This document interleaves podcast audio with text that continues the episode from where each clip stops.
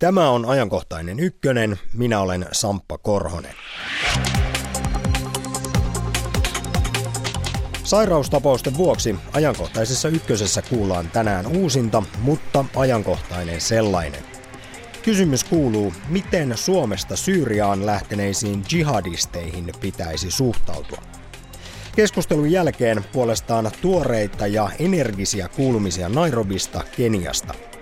seitsemänkymmentä prosenttia maan asukkaista elää vielä tällä hetkellä sähköverkon ulottumattomissa, mutta tilanne on muuttumassa. Nopeasti kasvava teollisuus tarvitsee sähköä ja eri puolille rakentuvat aurinkoenergialaitokset tuovat perinpohjaisia muutoksia myös tavallisten kenialaisten elämään. Tästä lisää puolen tunnin kuluttua. Nyt kuitenkin uskon sotureihin. Suomesta on lähtenyt yli viisikymmentä henkeä taistelijoiksi Isiksen riveihin Syyriaan. Parikymmentä heistä on palannut Suomeen. Ja me olemme ymmällämme, mitä tämän ilmiön kanssa pitäisi tehdä. Pitäisikö lähteminen estää vai paluu? Esimerkiksi Britanniassa kotimaahan palaavien isistaistelijoiden uhka on johtamassa terrorismilakien tiukentamiseen. Joulukuun puolessa välissä Heikki Peltosen vieraana olivat sisäisen turvallisuuden sihteeristön päällikkö Tarja Mankkinen sisäministeriöstä, vanhempi tutkija Teemu Sinkkonen Ulkopoliittisesta instituutista ja tutkija Juha Saarinen Maanpuolustuskorkeakoulusta.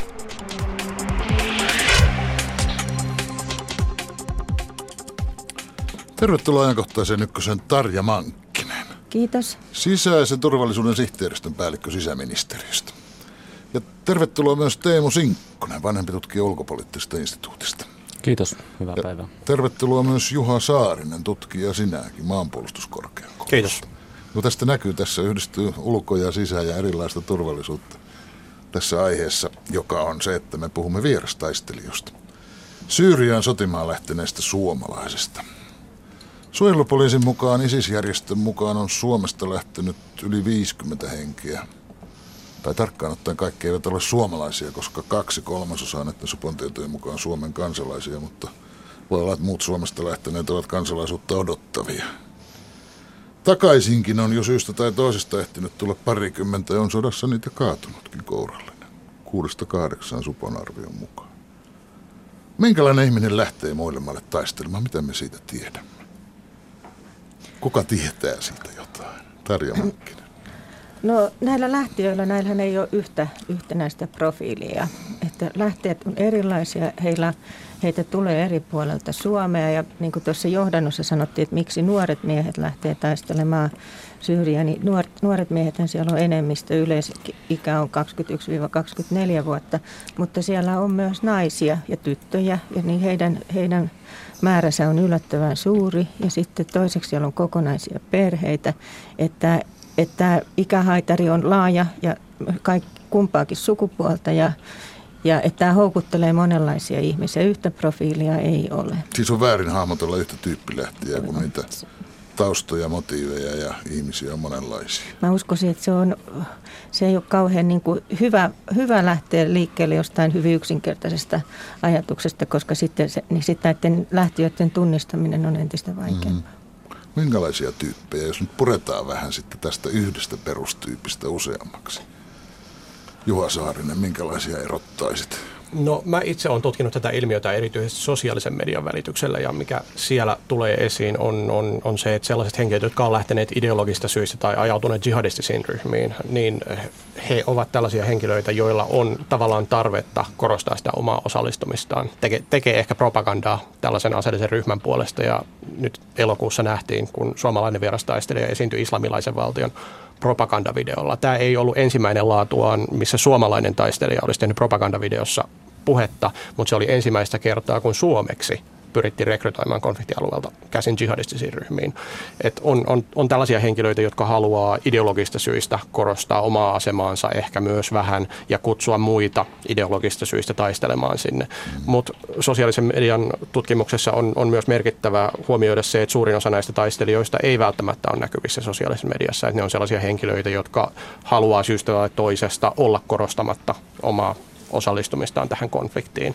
Ja se on, se on tietyllä tapaa vähän ongelmallista, että suomalaisessa keskustelussakin eniten kiinnitetään huomiota näihin henkilöihin, jotka on näkyvillä, jotka on ehkä niitä pahimpia mahdollisia tapauksia, jotka korostaa omia ideologisia uskomuksia ja omia tekemisiään Syyriassa. Mutta kaikki eivät lähde sinne ideologista tai aatteellisista ei, ei. tai uskonnollisistakaan syistä. No mä itse, itse jakaisin äh, siten, että osalla on humanitaarisia syitä. Halutaan lähteä sinne auttamaan äh, näitä äh, siviilejä, jotka on aika merkittävässä, merkittävissä ongelmissa. Et on, on se Assadin hallinto, joka käyttää laajasti väkivaltaa siviiliväestöä kohtaan. Mutta menevätkö nämäkin Isiksen joukkojen mukaan? No mun mielestä ei, ei ole suor, suoranaisesti ei voida rinnastaa, että on, on niin kuin yhdenlaisia syitä, jotka ajautuu yhdenlaisiin mm. ryhmiin. Että ihmiset lähtee monista eri syistä ja ajautuu moniin erilaisiin rooliin. rooleihin konfliktialueella, että heillä ei välttämättä itselläkään ole ihan, ihan täyttä kontrollia siitä, että mihin ryhmiin ajaudutaan. Konfliktialueelle kun matkustaa, niin se saattaa olla helppoa ja siinä on oma päätös taustalla, mutta kun on konfliktialueella, niin ei välttämättä olekaan enää sen oman kohtalonsa herra, että voi, voi tulla silleen, että joutuu johonkin tiettyyn ryhmään tai jonkun tietyn ryhmän vangitsemaksi. No joissakin aikaisemmissa konflikteissa, esimerkiksi näissä Jugoslavian hajoamissodissa on ollut mukana jotakin suomalaisia ihan tämmöisellä seikkailijamielellä tai palkkasoturina, en tiedä missä se erottelu tässä kohtaa kulkee. Onko semmoisia näissä porukoissa? On varmasti. No niin kuin voidaan luokitella nämä vierastaistelijat historiallisesti, kun katsoo, niin oikeastaan kolme ryhmää. Että siellä on, on nämä ideologiset syyt taustalla, että miksi lähdetään, niin kuin esimerkiksi Espanjan sisällissotaan lähti hyvin paljon vasemmistolaisia taistelemaan silloin kolmekymmentäluvulla ja sitten Sitten muihinkin konflikteihin, että jos siellä on näitä ideologisia vedenjakajia, jakajia, niin kuin tällä hetkellä Syyriassa on sitten tämä, tämä islamin sisäinen mm. jako, shia, sunni jako ja niin poispäin, niin tota, se on yksi osa näitä, näitä lähtiöitä. Sitten toinen on tosiaan, niin kuin mainitsit, tämä seikkailun halu. Sinne lähtee nuoria, koska siellä voi toimia ja se kuulostaa jännittävältä ja siellä on actionia. Siellä, siellä on toimintaa. Sie, siellä saa toteuttaa itseään sitten, mikä se sitten onkaan se tapa, millä toteuttaa. Mutta sitten kolmas syy, mikä nyt ehkä tänä päivänä korostuu, niin on, on ihan siis halu ja tarve tehdä pahaa. Ö, eli, eli kyllä tässä Syyrian tilanteessa, etenkin tässä vaiheessa konfliktia, kun on hyvin selvää, että mikä tämä ISIS on ja mitä se tekee, ei ole kellekään epäselvää, että näitä terroritekoja siellä tapahtuu, etnisiä puhdistuksia, päänkatkaisuja sun muita, niin kyllä sinne lähtee ihmisiä, jotka, yksilöitä, jotka haluaa osallistua näihin tekoihin. Jotka siis haluavat katkoa päitä toisilta ihmisiltä. Kyllä, kyllä. Ja tämä on, raiskata tämä on, naisia. Tämä on se huolestuttavin osa tätä porukkaa, että, että monet palaajista, esimerkiksi näistä ideologisista lähtiöistä, hän saattaa hyvinkin pettyä siihen, kun huomaa, että se todellisuus on hyvin erilaista kuin niissä oppikirjoissa ja, ja, ja propagandamateriaaleissa on ollut. Ja heidän, heidän suhteensa monesti on vielä tehtävissäkin jotain niin kuin sopeuttamisohjelmaa takaisin ihan, ihan niin kuin lailliseksi toimijaksi yhteiskuntaan. Samoin nämä seikkailuhaluset. Se voi mennä, mennä ohi ja ei enää välttämättä haluta osallistua sellaiseen, mutta tämä, tämä porukka, joka sinne lähtee tekemään niin kuin vartavasten terroritekoa, niin sen, sen suhteen on aika vähän tehtävissä varmaan. Mitä me tiedämme siitä, kuinka paljon siellä on, on semmoisia semmoisia vierastaistelijoita, jotka, joilla on kiinteä side sinne, siis jotka menevät sinne ikään kuin lähtömaataan tai isien lähtömaata puolustamaan? Tässä, Syyriasta tai Irakista kotoisin olevia ihmisiä. No Suomessahan on Syyriasta kotoisin olevien määrä hyvin pieni, että tämä etninen tausta nyt tällä hetkellä tulee yhteensä, jos muistan oikein, niin kahdeksantoista eri etnistä taustaa on näillä lähtiöillä ja osa on kantasuomalaisia myös, että tämä ei ole siinä mielessä. Että ei ole isä eikä äiti eikä isoisä eikä isoäitikään sieltä päin kotoisinkaan, vaan ihan Hämeestä tai Uudeltamaalta. Sen verran noista motiiveista vielä, että silloin kun tämä konflikti alkoi, niin silloinhan tämä hmm. hyvän tekeväisyysmotiivi ja auttamismotiivi oli niin kuin aika paljon esillä ja silloin, se oli, silloin mä uskoisin, että näitä lähtiöitä vielä oli, joilla tämä motiivi oli ikään kuin. Mutta kyllä tällä hetkellä, niin kuin Teemu mm. sanoi, niin ihmiset, jotka sinne lähtee, niin tietää sen tilanteen, mikä se tilanne siellä on. Ja sittenhän se, kun jos menee Syyriaan, ei ole enää omissa käsissään se, että mitä siellä tehdään. Mm. Länsimaisia taistelijoita, niillähän on oma merkityksensä siellä, että heitä voidaan pakottaa tekemään mm. sotarikoksia siellä, raiskaamaan ja tappamaan ihan sen takia, että ne tavallaan jää, niin kuin, että palaaminen on sieltä vaikeampaa. Ja sitten sieltä on ihan niin kuin vaikea päästä pois, vaikka haluaisikin päästä mm. pois, että passit ja puhelimet mm. otetaan pois, että se on, ei ole enää omissa käsissä sen jälkeen, kun on sinne lähtenyt. Että. No, jos mietitään nyt Suomen kannalta, niin kannattaako sitä, kun ihmiset lähtevät niin kuin monenlaisilla motiiveilla ja, ja on monia esimerkiksi taustakansallisuuksia, kuten äsken sanoit, Tarja Mankkinen, kannattaako sitä paljon miettiäkään, miten estää ihmisiä lähtemästä, kun ihmiset saavat vapaasti matkustaa ja tuskin kukaan matkansa tarkoitusperistä kertoo, jos ruvetaan kuulustelemaan, että missä tarkoituksessa nyt lennät Turkkiin, niin jos ne tarkoitusperät eivät kestä päivänvaloa, niin entä kukaan selville. Eikö se ole ihan mahdoton asia yrittää miettiä, että miten estää lähtemästä? Kyllä se hyvin vaikeaa on tunnistaa just nämä yksilöt, jotka sinne on lähdössä ja toisaalta, että mikä se tarkoitusperä on. Eli jos, jos, no, tota... jos, jos joku suojelupoliisi tai joku epäileekin jostain tyypistä, että ton tarkoitusperät on no, hämärät, niin voiko se... se silti sanoa, että sulta passi pois, et lähde mihinkään? No, no, tota... täällä Hakunilassa. Yleensä tosiaan se ensimmäinen, joka tunnistaa nämä ihmiset, ei ole poliisi eikä supo, vaan ne on ne, tämän yksilön kaveripiiri, perhe. Ja nämä olisi niin kuin avainasemassa tavoittaa, niin kuin saada ymmärtää, että, että, että mihin nämä on itsensä laittamassa, kun lähtee tänne.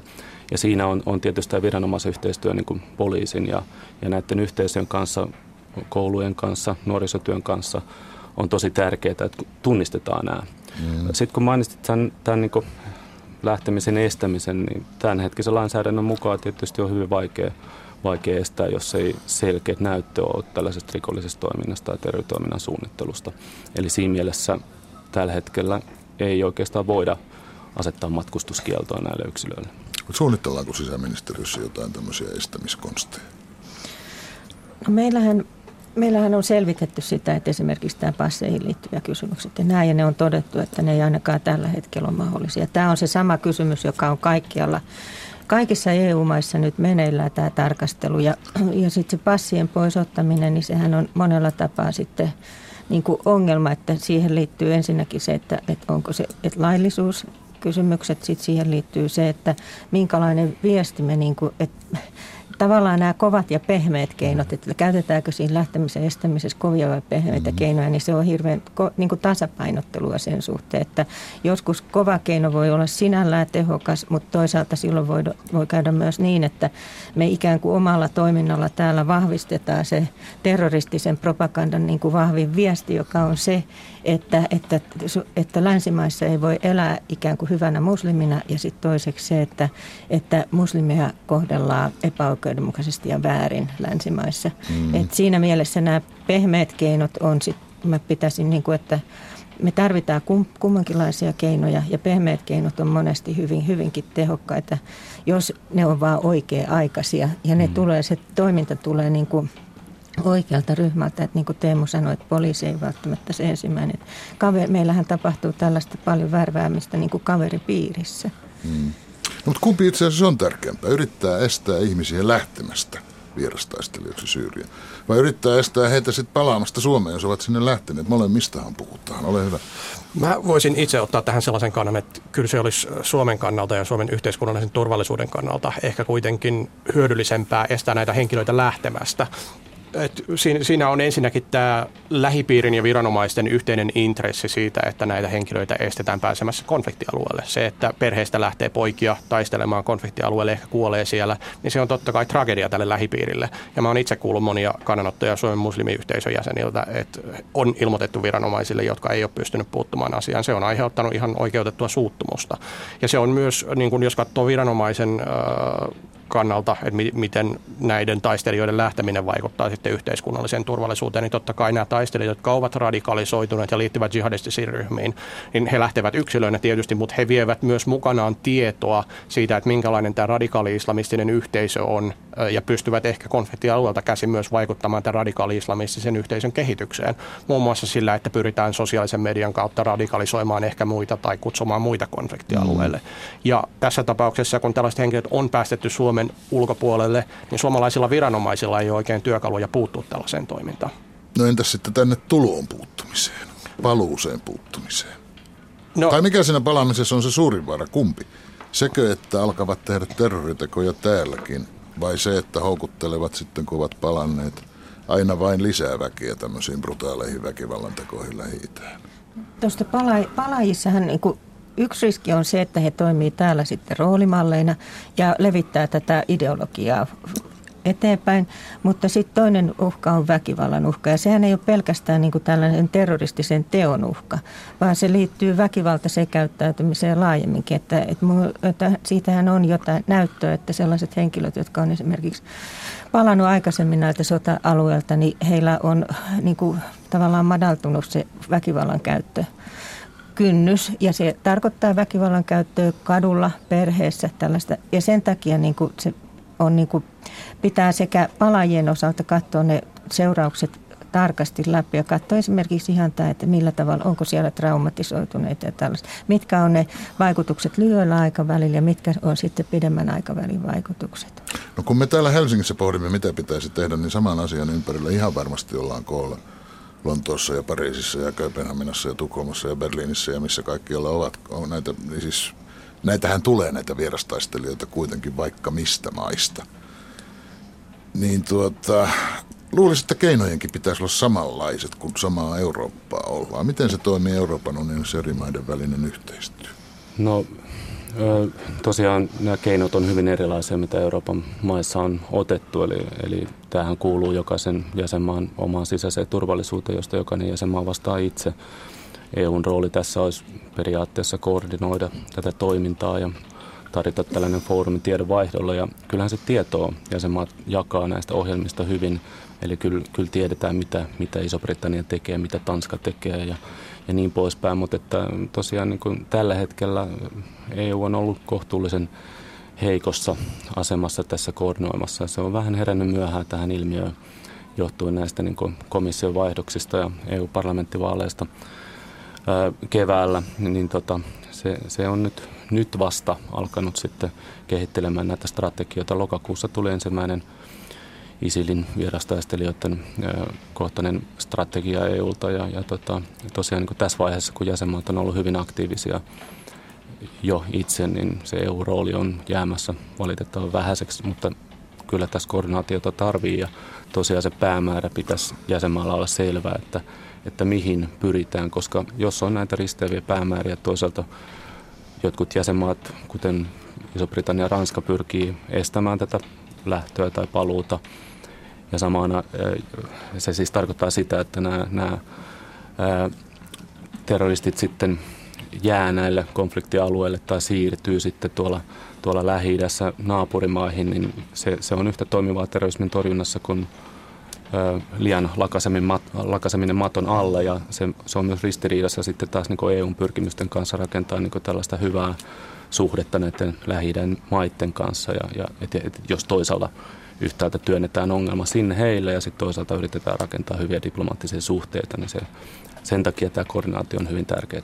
Mä ymmärrän, että E U:n yhteistyössä on omat vaikeutensa, kun mä ajattelin, että Tarja Mankkinen, kun menee sinne E U:n virkamiesten kokoukseen kertomaan tuon saman, minkä sinä sille brittiläiselle kollegalle, niin ei sitä heti niin kuin syvä yksimielisyys tule. Kyllä tämä on. Mitä, mitä Tarja Mankkinen E U yhdessä voisi tehdä sellaista, mihin no, yksittäinen maa ei pysty? Itse asiassa tehnyt aika paljon, että tämä mitä Teemu sanoi näistä strategioista, niin sehän on vain yksi osa sitä. Ja strategiathan, jos ajattelee E U-strategioita, niin nehän on yleensä pitkän ja hartaan valmistelun tuloksia, ja sitten se tarkoittaa myös sitä, että ne on aika lailla kompromisseja, koska siellä on monta jäsenmaata ja erilaiset lähtökohdat. Mutta sitten E U on tässä asiassa kyllä tehnyt ihan käytännöllistä työtä, että jo silloin kaksituhattakaksitoista, kun näitä lähti, lähti tuonne taistelualueelle, niin E U käynnisti tällaisen Radicalization Awareness Networkin, mikä on toiminut aktiivisesti, ja siellä on haettu ihan näitä käytännön tapoja siihen, että miten eri maissa on tehty. Siellä on useita alatyöryhmiä. Yksi on keskittynyt esimerkiksi siihen, että mitä terveydenhuollossa pitäisi tehdä, mitä pitää tehdä paikallispoliisissa, mitä te, miten toimitaan uhrien kanssa.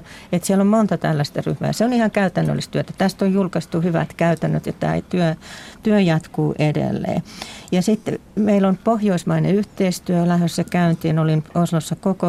Me valmistellaan pohjoismaisen yhteistyösopimuksen tekemistä väkivaltaisen ekstremismin torjumiseksi, ja ministerit allekirjoittaa tämän. Ja siinä on myös tarkoitus niin kuin miettiä tätä samaa kysymystä erityisesti niin kuin pohjoismaiden näkökulmasta. Että sellaisia, meillä nousi esille esimerkiksi kysymys siitä, että voitaisiko me niin kuin pohjoismaista yhteistyötä lisäämällä niin saada en, parempaa tutkimustietoa, kattavampaa tutkimustietoa tästä ilmiöstä ja sitten kytkeä se niin kuin pohjoismaisiin yhteiskuntiin. Yksi kiinnostava kysymys on esimerkiksi, että miksi Pohjoismaista lähtee naisia ja tyttöjä näille alueille? Että miksi kun me ollaan niin kuin, että ikään kuin ajateltu, että tämä sukupuolten välinen tasa-arvo on yksi meidän yhteiskuntien niin kuin vahva niin kuin tällainen a, vahva asia ja eri, hyvä asia, niin mistä syystä sitten meidän, meidän tytöt ja naiset lähtee joksikin jihadimorsiammiksi näille alueille? Tai jos muuta. Pohjoismaista puheen ollen tässähän ihan vastikään, ei sitten montakaan päivää, kun tämmöinen brittitutkija kuin Haras Rafiq, en ole varma ääntämyksestä nimestä, voi päätellä, että ei etniseltä taustaltaan britti. Esitti sellaisen arvion, että Suomessa, mutta käsittääkseni myös muissa Pohjoismaissa vähätellään radikalisoitumisen uhkaa, että sen pitäisi huolestuttaa enemmän kuin taistelijoiden osuus maan muslimiväestöstä on Suomessa monta kertaa suurempi kuin Britanniassa. Pitäisikö tästä olla? Ollaanko me vähän suljettu silmä? No ei mun mielestä se ainakaan pidä paikkaansa. Että kyllä me otetaan tämä ongelma vakavasti. Joo, mä olin itse asiassa itse käymässä Lontoossa silloin, kun mä kuulin, kuulin tästä Rafiqin kommentista. Ja mä, mä itse vähän, vähän kummastelin, että miten tällainen kommentti nyt voi tulla, kun tässä on brittiläinen aktivisti, ei ehkä niinkään akateeminen tutkija, joka ottaa kantaa Suomen tilanteeseen ilman, että hän itse varmaan tietää kovin paljon lukuun ottamatta siitä, että Suomesta on lähtenyt X määrä ihmisiä. Hän katsoi vaan lukuja. Hän katsoi lukuja ja teki tavallaan johtopäätöksen sen pohjalta. Per, per tuota... Siis promille Suomen muslimeista kuuluu tähän vierastaistelijaporukkaan ja Iso-Britanniassa se promille olisi paljon suurempi määrä. Joo, siis ei, ei mun mielestä Suomea voi mitenkään pitää pahimpana ongelmakohtana, mitä jihadismiin tulee Euroopassa, mutta on ehkä kuitenkin huomattavissa se, että Suomessa julkisessa keskustelussa radikaali-islam ja siihen liittyvät lieveilmiöt ei ihan hirveästi ole tullut pinnalle. Siitä, siitä ei, ei ole pidetty ihan, ihan hirveästi ääntä muuten kuin tietyissä tietysti piireissä kansalaiskeskustelussa, hommafoorumissa tai joku Finnish Defense League, joka sitten pitää tätä suurena uhkana suomalaiselle yhteiskunnalle. Et Suomessa ei, ei tavallaan ymmärretä tätä radikaalin islamin ilmiön syntymistä Suomessa, miksi tällainen ilmiö on päässyt syntymään Suomessa, mi- miten se manifestoituu Suomessa ja mitkä sen mahdolliset seuraukset on. Ja se aiheuttaa mun mielestä ihan oikeutetusti huolta aika paljon mm-hmm. julkisessa keskustelussa. Ehkä, ehkä enemmän pitäisi tutkijoiden ja tietysti viranomaisten ottaa vastuuta siitä, että annetaan sitä informaatiota julkisen keskustelun käyttöön ja sitä kautta saadaan tavallaan vähennettyä sitä huolta, jota on tällaisesta ilmiöstä. Onko maita, joista on poimittavissa niin tuosta vaan hyviä esimerkkejä noudatettaviksi? Esimerkillisiä maita? Siis varmaan jokaisella maalla on erilaisia esimerkkejä. Tämän E U-yhteistyön ja samoin pohjoismaisen yhteistyön niin kuin yksi tarkoitus on se, että me otetaan niin kuin esimerkkejä useista maista. No, mutta jos miettii sitten sitä, niin kuin tätä takaisin palaavien ongelmaa, niin onko löydettävissä hyviä tai huonoja esimerkkejä menneisyydestä? Siis onhan suomalaisia lähtenyt ennenkin ulkomaille sotimaan ja takaisinkin niitä on tullut. Mitä pahaa on tapahtunut? Öö, no Suomesta vastaavia lukuja ulkomaalaistaistelijoiden suhteen on ollut Espanjan sisällissodan suhteen. Silloin tietysti taustalla ei ollut minkäänlaista tällaista terroristista toimintaa. Niin tämän Mut kyllä siellä aika raakaa meininkiä harrastettiin siellä. Kyllä, kyllä. Ja tota, tosiaan viisikymmentä yksilöä palasi Espanjasta silloin, silloin kolmekymmentäluvun lopussa takaisin Suomeen. Ja, ja tota, mitä heidän... heidän niin kuin tämän jälkeistä toimintaa on kartoitettu, niin tietysti tässä Suomessa tultiin takaisin hyvin kireeseen ilmapiiriin, oli, oli talvisota syttymässä ja, ja sitä seurasi sitten jatkosota ja, ja tota, kyllähän tähän liittyi näitä, näitä tota, ennakoivia pidätyksiä, että heitä, heitä suljettiin turvasäilöön ihan vaan sen takia, että he olivat kommunisteja tai, tai sosialisteja, Ö, mutta heistä vain muutama sitten loppujen lopuksi Osa, osallistui tällaiseen radikaalimpaan toimintaan, kuten loikkas Neuvostoliiton puolelle sodassa tai, tai ryhtyi sitten jopa desantiksi. Ää, toki tämän vertailun, niin kuin Espanjan sisällissota, ver, jos sitä verrataan niin kuin Syyrian sisällissota ja näihin yksilöihin, jotka täällä on, niin on, on Syyriassa, niin se on hyvin vaikea. Tässä on niin kuin hyvin erilaiset ideologiat ää, taustalla ja hyvin, hyvin erilaiset niin kuin toimintamallit taustalla. Että kyllä tähän Isiksen ideologian kuuluu väkivalta, terrori-iskut myös länsimaita mm. kohtaan. Siinä mielessä mä sanoisin, että, että se porukka, joka sinne tällä hetkellä lähtee, tosin tuossa niin kuin aikaisemminkin oli puhetta, että, että jopa tämä Syyrian konflikti on elänyt, että siinä konfliktin alkuvaiheessa se lähtiä joukko oli hyvin erilaiset. Ja kyllä, mutta tällä hetkellä, tällä hetkellä tosiaan ei ole kellekään epäselvää, että mikä tämä ISIS on ja mitä siellä tehdään, niin tota, kyllä tässä on, on paljon vaarallista porukkaa sitten mukana. No mutta näissä tämmöisissä ajatuksissa, kun peruutetaan kansalaisuus, joka, en tiedä kannattaako sitä paljon keskustelua, miten sitä nyt ihmisiltä otetaan kansalaisuus pois, vallankaan niiltä ei ole joku tämä yksi Suomen kansalaisuus. Mä, mä sanoisin tähän, että siitä ei kannata keskustella, koska tämä on perustuslain vastaista. Siksi mä ajattelinkin mennä tästä eteenpäin. Universaalien ihmisoikeuksien vastaista jättää ketään ilman kansala- kansalaisuutta. Ja tota, mutta näissä ajatuksissahan on siis sekin ongelma, että silloin paluuta ei tarjota, että jos vaikka käykin niin, että havahtuu siellä väkivallan kauheutta ja haluaa sen keskeltä pois, niin ainakaan takaisin kotisuomeen ei sitten enää pääsisi. Pitäisikö näille palaajille olla järjestetty jonkunlaista paluuohjelmaa, siis tätä varten suunniteltua ja järjestettyä toimintaa? Tällä hetkellähän tätä asiaa useissa jäsen, E U-jäsenmaissa just paraikaa valmistellaan. Jonkunnäköinen niille henkilöille, jotka ei, että meillähän on, jos, kun ihminen palaa Syyriasta taistelualueelta, niin ensimmäinen asiahan on tarkistaa se, että onko näyttöä siitä, että hän on syyllistynyt siellä rikoksiin. Ja sen jälkeen, jos, jos tällaista näyttöä ei ole eikä sitä saada, ja toisaalta jos henkilö on sellainen, että hän ei ole tehnyt rikoksia siellä alueella, niin sen jälkeen täytyy miettiä, että mikä hänen niin kuin tilanteensa on, ja katsoa esimerkiksi tämä terveyspuoli, mielenterveyspuoli, ja sen jälkeen miettiä, että millä tavalla hänet saadaan takaisin takas tähän suomalaiseen yhteiskuntaan, koska sehän on kaikista vaarallisinta, ja tästä on esimerkki, että jos me jätetään ikään kuin sellaiset traumatisoituneet tällaiset henkilöt niin kuin ilman mitään ihan tyhjän päälle, niin sen jälkeen se, se, ne, heissä, heihin liittyy selkeä tällainen väkivallan uhka yhteiskunnalle ja lähipiirille ja näin. Si- si- sit väkivallan uhkaa pitää vähentää. Se on minusta yksi tärkeä asia näiden palaajien kohdalla. Ja tietysti monet näistä on hyvin nuoria. Ja nythän viime aikoina varsinkin niin jopa nuorten määrän, lähtiöiden määrä on lisääntynyt. Niin kyllähän se aika niin kuin sellaista tavalla dramaattista on, että jos ihminen tekee joskus tuossa kahdeksantoistavuotiaana sellaisen ratkaisun, lähtee, lähtee sinne ja huomaa, että tämähän olikin ihan... Ihan älytön päätös ja sitten pyrkii takaisin siellä, mutta hän sitten lopun ikänsä ikään kuin on, on tämän, kantaa tämän yhden päätöksen seurauksia, niin ei sekään ehkä ihan niin kuin järkevää ole yhteiskunnan kannalta eikä tämän yksilön kannalta. Missä kohtaa mutta Syyrian sisällissotaan osallistumista aletaan pitää rikoksena? Meidänhän on helppoa, me helposti ajattelemme, että juuri ISISin toimintaan, jos siihen osallistuu, niin sehän on kriminalisoitava asia. Mutta jos Suomen kurdi lähtisi sinne tuota samaan sotaan kurdien porukoihin, niin mehän ymmärrämme häntä hyvin ja hyväksymme toiminnan. Onko tämä, ajattelemmeko me ihan tasapainosta, missä se rikollisuuden ja sodankäynnin raja kulkee? No Suomessa tietysti terrorismilainsäädäntö tekee just tällaisen niin kuin terroritoimintaan osallistumisesta rikollista. Eli, eli oli se porukka sitten mikä hyvänsä siellä, niin, niin tämä terroritoimintaan osallistuminen, sen suunnittelu on, on rikollista ja tuomittavissa myös Suomessa, vaikka tapahtuu jossain Suomen rajan ulkopuolella.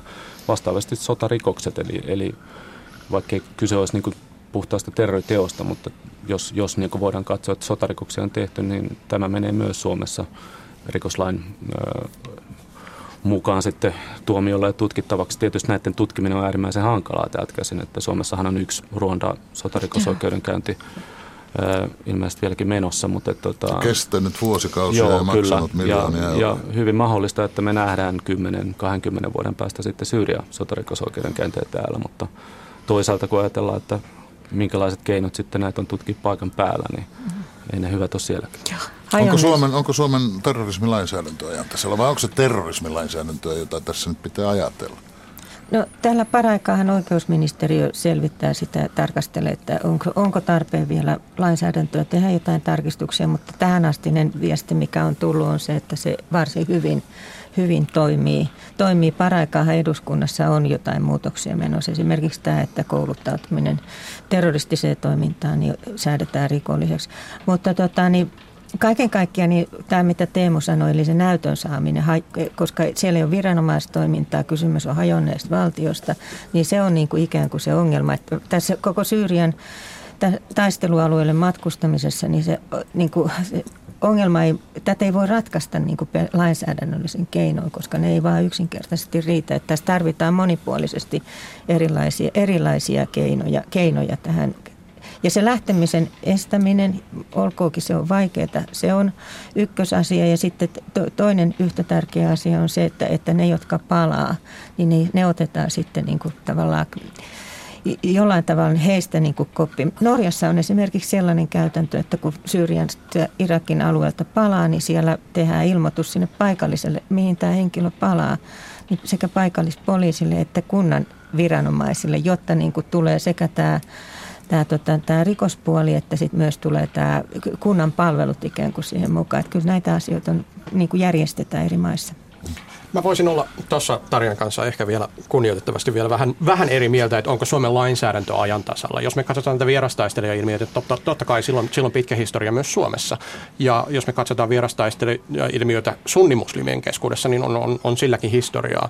Mutta se, että nyt on vierastaistelijailmiötä globaalin jihadismin kontekstissa näissä määrin, se on sellainen asia, joka, jota ei ole ennen tapahtunut, ja se on sellainen, mihin pitää varautua myös lainsäädännön tasolla. Siis eikö meidän voimassa oleva lainsäädäntö ikään kuin pysty siihen? U- mä, mä, olisin, mä olisin sitä mieltä, että siis tämänhetkisessä lainsäädännössä ei, ei ole ihan tarpeeksi tarkasti otettu huomioon, että tällainen vaihtoehto saattaa olla ajankohtainen tulevaisuudessa. Et Suomen lainsäädäntöhän on, on sellainen, joka on kirjoitettu pääosin kaksituhattakolme ja sitten mm.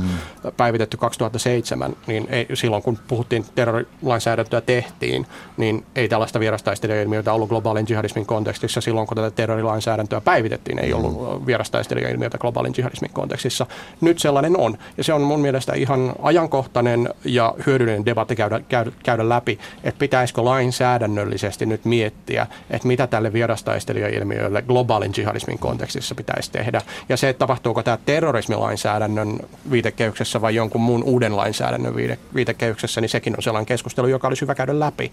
Että totta kai pitää myös ottaa huomioon se, että terrorismi itsessään on, on terminä äärimmäisen kiistanalainen ja politisoitunut. Et siitä voi muslimiyhteisöstä tulla aikamoinenkin vastalause no sille, että näitä henkilöitä pitää pidetään terroristeina automaattisesti.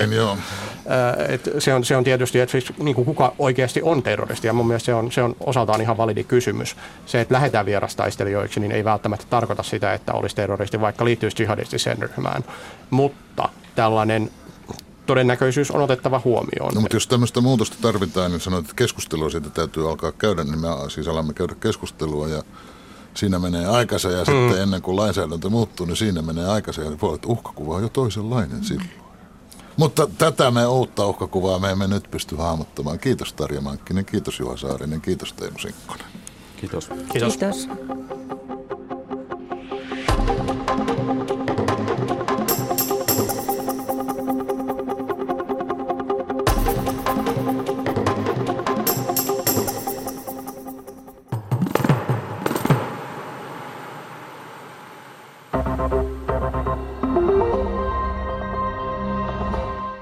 Turkissa asevelvollisuuden voi vuoden alusta lähtien suorittaa maksamalla rahaa. NATO-maiden toiseksi suurimpaan armeijaan menon voi välttää maksamalla valtiolle noin kuusi tuhatta euron summan. Nuori isä leikkii pienen poikansa kanssa puistossa meren rannalla Istanbulissa. Hän iloitsee Turkin hallituksen hiljattain ilmoittamasta päätöksestä, joka mahdollistaa asepalveluksen suorittamisen rahalla. Ammatikseen asianajajan töitä tekevä Alper aikoo tarttua tilaisuuteen. Minulla on työni ja tietysti myös perheeni. Kaiken jättäminen armeijan ajaksi ei tunnu järkevältä. Sen sijaan rahan maksaminen ja asepalveluksesta vapautuminen on paljon parempi vaihtoehto. Siksi olen päättänyt maksaa, hän sanoo.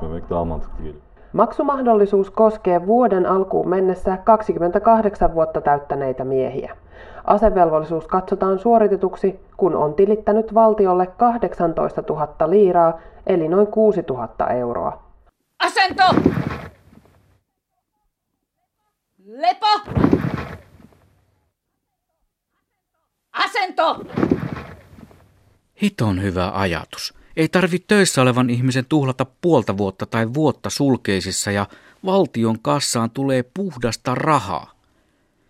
Jos panisi poikalapsen lapsilisät tilille odottamaan, niin johan sitä kertyisi. Satasen kuussa, jos saa lapsilisää, tulee tonni kaksisataa vuodessa, kuudessatoista vuodessa tommoset vähän vaille kaksikymmentätuhatta. Kyllä sillä jo ostaa itsensä intistä vapaaksi. Sen hinnahan pitäisi tosin Suomessa olla korkeampi kuin Turkissa, kun palkatkin on isommat. Että inttitilille vain poikien lapsilisät. Suurelle osalle turkkilaisista kuusituhatta euroa on kuitenkin liian kova hinta. Turkissa arvostelijat haukkuvatkin käytäntöä epäreiluksi. Rikkaat pääsevät asevelvollisuudesta maksamalla, mutta köyhemmillä ei ole vaihtoehtoa.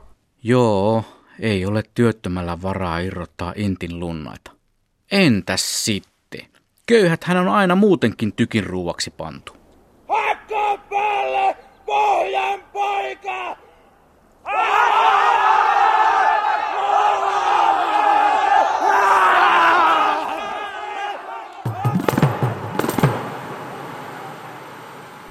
Ja sitten ISIS-taistelijoista ja Turkin varusmiehistä muuttuvaan Itä-Afrikkaan.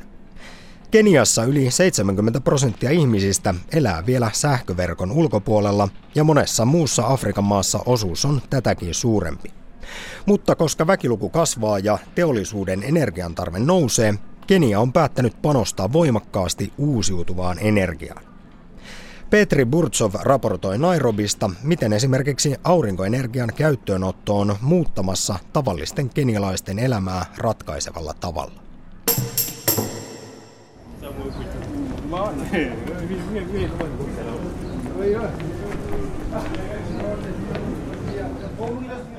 Kenian pääkaupunki Nairobi on yksi Saharan eteläpuoleisen Afrikan liike-elämän keskuksista.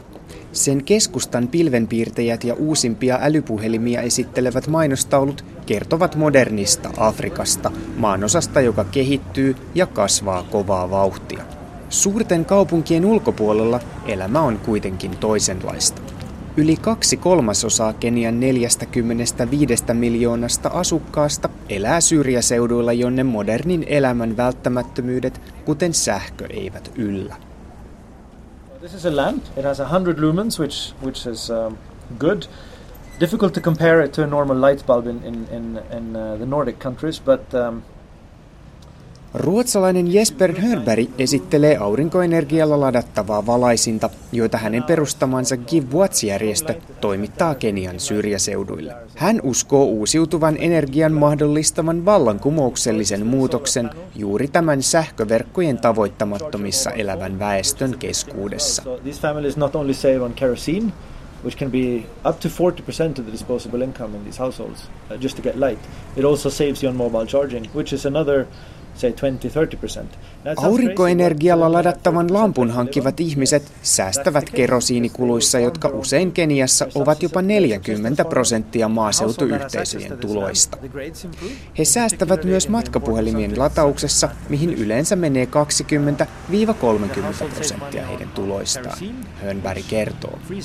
Hänen mukaansa tutkimukset osoittavat niinkin yksinkertaisen ratkaisuin kuin kuudessa tunnissa aurinkoenergialla täyteen latautuvan lampun parantavan maaseutuyhteisöjen maaseutukylien lasten oppimistuloksia, lisäävän perheiden yhdessä viettämää aikaa sekä vähentävän kerosiinilampuista vuosittain koituvia yli kahta miljoonaa paloonnettomuutta. Aurinkoenergialla ladattavilla lampuilla syrjäkylien asukkaat voivat myös ladata matkapuhelimiaan, mikä tuo heidät osaksi informaatioyhteiskuntaa. Tällä on suuri potentiaali parantaa syrjäkylien viljelijäyhteisöjen elämänlaatua, sillä matkapuhelinten avulla he saavat tietoa viljelymenetelmistä ja viljeltyjen tuotteiden hintakehityksestä.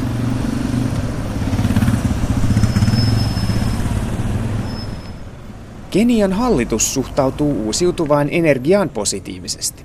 Se on investoinut merkittäviin tuuli- ja aurinkoenergiahankkeisiin ja aikoo tuottaa jo muutaman vuoden sisällä jopa puolet maan sähköstä aurinkovoimaa. Osoituksena kunnianhimoisista tavoitteista Keniaan rakennetaan parhaillaan Saharan eteläpuoleisen Afrikan suurinta tuulivoimalaa. Kenian talous kasvaa kovaa vauhtia ja teollistuakseen se tarvitsee edullista ja luotettavaa energiatuotantoa sen sähköverkkoon. Hallituksen mukaan aurinkoenergiaan siirtyminen saattaa laskea sähkön hintaa jopa kahdeksallakymmenellä prosentilla. Kunnianhimoinen uusiutuvan energian tavoiteohjelma panostaa kuitenkin myös sähköverkkojen ulkopuoliseen energiantuotantoon.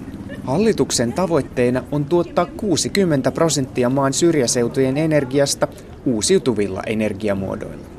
Strategian kulmakivenä on käyttää maaseutuyhteisöjen koulurakennuksia aurinkoenergialaitoksina asentamalla niiden katot täyteen aurinkopaneeleita. Kenian viranomaisten mukaan aurinkoenergiaan pohjautuvien järjestelmien kysyntä maassa on toiseksi korkeinta koko maailmassa heti Kiinan jälkeen. Jesper Hörnbergillä on vuosien kokemus uusiutuvan energian edistämisestä juuri syrjäseuduilla eri puolilla Afrikkaa. Hänen mukaansa sektorin suurin haaste maanosassa on toimivien ja kestävien jakelukanavien löytäminen sekä ihmisten vakuuttaminen investointien tarpeellisuudesta. Distribution entails how do you finance the product out into the field? How would the end buyer be able to afford it? Can they take a loan? Can they save up? Do they see the value of this? Uh, how do you introduce a new technology? Miten toimitat tuotteet syrjäisiin paikkoihin?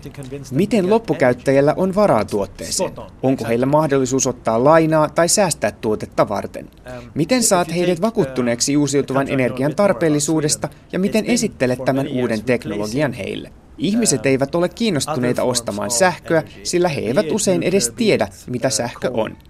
Heidät pitää vakuuttaa siitä, että uusiutuvalla energialla tuotettava sähkö on ratkaisu heidän kohtaamiinsa arkisiin ongelmiin. Näillä ratkaisuilla ihmiset voivat ladata kännykkänsä, kuunnella radiota, katsoa televisiota tai valmistaa ruokaa aiempaa helpommin. You're trying to convince them that they needed to get the applications, charging mobile phones, um, uh, possibly getting a radio they can they can use, saving fuel on cooking. Hörnberg on nähnyt Afrikan vuosinaan useita kehitysapuprojekteja ja niiden varjopuolia. Hänen mukaansa avain kestävään kehitykseen on se, että afrikkalaisia kohdellaan kumppaneina eikä vain passiivisina avun tarvitsijoina. Tarpeiden ja motivaation täytyy tulla paikallisväestöltä ja ratkaisujen pitää perustua markkinoiden toimintaan, ei hyväntekeväisyyteen. It's the only way to create sustainability if you keep giving stuff out or if you keep doing like raids into a particular part of Kenya and dump a lot of lamps or stoves or a renewable solution of some kind, you're not create you're not doing any good, to be honest. You're just disrupting the markkinapohjaiset ratkaisut ovat ainoa tapa saada aikaan kestävää kehitystä. Jos annat uusiutuvaan energiaan pohjautuvia ratkaisuja, kuten lamppuja tai helloja ilmaiseksi, ei tällä saada mitään hyvää aikaiseksi. Häiritset vain maan omien markkinoiden toimintaa ja ihmiset käyttävät näitä laitteita jonkin aikaa, jonka jälkeen he lopettavat. Potentiaali näillä markkinoilla on valtava. Tässä maanosassa asuu miljardi ihmistä. Siihen mahtuu monta silmäparia, jotka haluavat lukea, monta suuta, jotka tarvitsevat ruokaa ja siis paljon tarvetta energialle. Mutta ihmisten pitää haluta tätä energiaa, vain siten se lähtee leviämään, Hörnberg uskoo.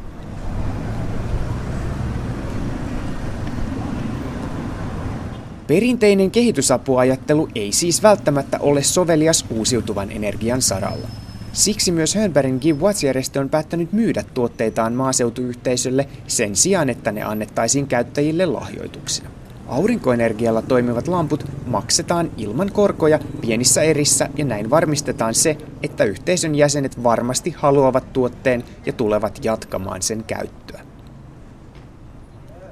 Hörnberg kertoo haastattelun lopuksi, että meidän länsimaalaisten pitää muuttaa radikaalilla tavalla käsitystämme Afrikasta ja sen asukkaista. Second class in terms of intellect and so on. Um, the minds on this continent are at least as sharp as the minds in, in Europe and anywhere else. It's not a question of that. Olemme kohdelleet afrikkalaisia alempiarvoisina ja vähemmän älykkäinä. Ihmiset täällä ovat vähintään yhtä fiksuja kuin me länsimaissa. Suhteemme Afrikkaan on vääristynyt ja johtanut siihen, että ihmiset täällä odottavat meidän antavan heille asioita, kuten lääkkeitä, ilmaiseksi. Tämä on näivettänyt paikallisen apteekkitoiminnan. Lisäksi meidän pitää tunnustaa se, että Afrikka on valtavan kirjava maanosa, emmekä voi puhua Afrikasta yhtenä paikkana. Meidän pitää myös tunnustaa aiemmat virheemme kehitysavun suhteen ja välttää tekemästä niitä uudelleen, Hörnberg uskoo. And the values are different and everything, and we can't see it as Africa. Africa is not the place. It's many, many places. These, the right partnerships and have the tough discussions about what didn't work in the past. It's not a blame game, it's just, let's, you know, it didn't work, so let's not do it again. Hänen mukaansa Afrikan nousu merkittäväksi toimijaksi maailmanpolitiikassa ja taloudessa on jo alkanut. What we're seeing now is a new Africa, and we need to The new Africa has resources, has a bit of political clout, has a bit of pride, which is forming now. More people are proud of being Africans than ever before. Olemme todistamassa uudenlaista Afrikkaa. Afrikkaa, jolla on resursseja ja poliittista sanavaltaa. Afrikkaa, joka on ylpeä itsestään. Tämä on muutoksen alku ja muutoksen pitää tapahtua ihmisten mielissä ja asenteissa. On aika katkaista Afrikan riippuvaisuus länsimaiden avusta ja antaa afrikkalaisten päättää itse omista asioistaan. On hyvinkin mahdollista, että emme aina pidä heidän tekemistään päätöksistä, mutta meidän pitää kunnioittaa heidän itsemääräämisoikeuttaan. Tämä on avain Afrikan nousuun. Meidän pitää myös muistaa, että Afrikka on neljä kertaa Euroopan suuruinen maanosa ja sen sisällä on valtavasti eroavaisuuksia. Very different ways of doing it. How do we make it work in one place and how do we make it work in the other? Well, it's not the same solution. This is only Kenya. So, I mean, if you take Africa as a whole, which is three and a half to four times Europe in, in, in size, obviously it's going to differ a great deal.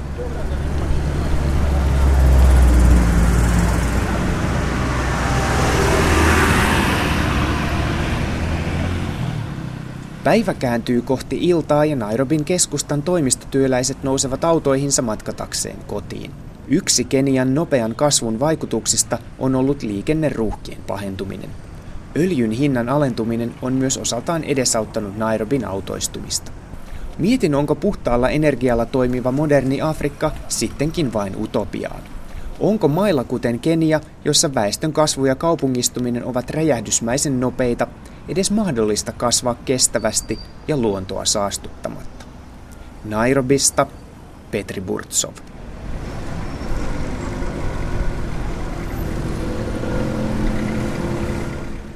Näin olivat asiat Keniassa. Ja tämä oli ajankohtainen ykkönen, vaikkakin hieman poikkeuksellinen. Ohjelman aluksi aiheena olivat Suomesta lähtevät ja Suomeen palaavat jihadistit. Heikki Peltosen kanssa asiasta keskustelivat sisäisen turvallisuuden sihteeristön päällikkö Tarja Mankkinen sisäministeriöstä sekä tutkijat Juha Saarinen ja Teemu Sinkkonen. Lähetyksen rakensivat kanssani Pasi Ilkka ja Terhi Tammi. Viikon kuluttua ajankohtaisessa ykkösessä palataan normaaliin päiväjärjestykseen, kun puheenjohtajana on jälleen Heikki Peltonen. Minä olen Samppa Korhonen.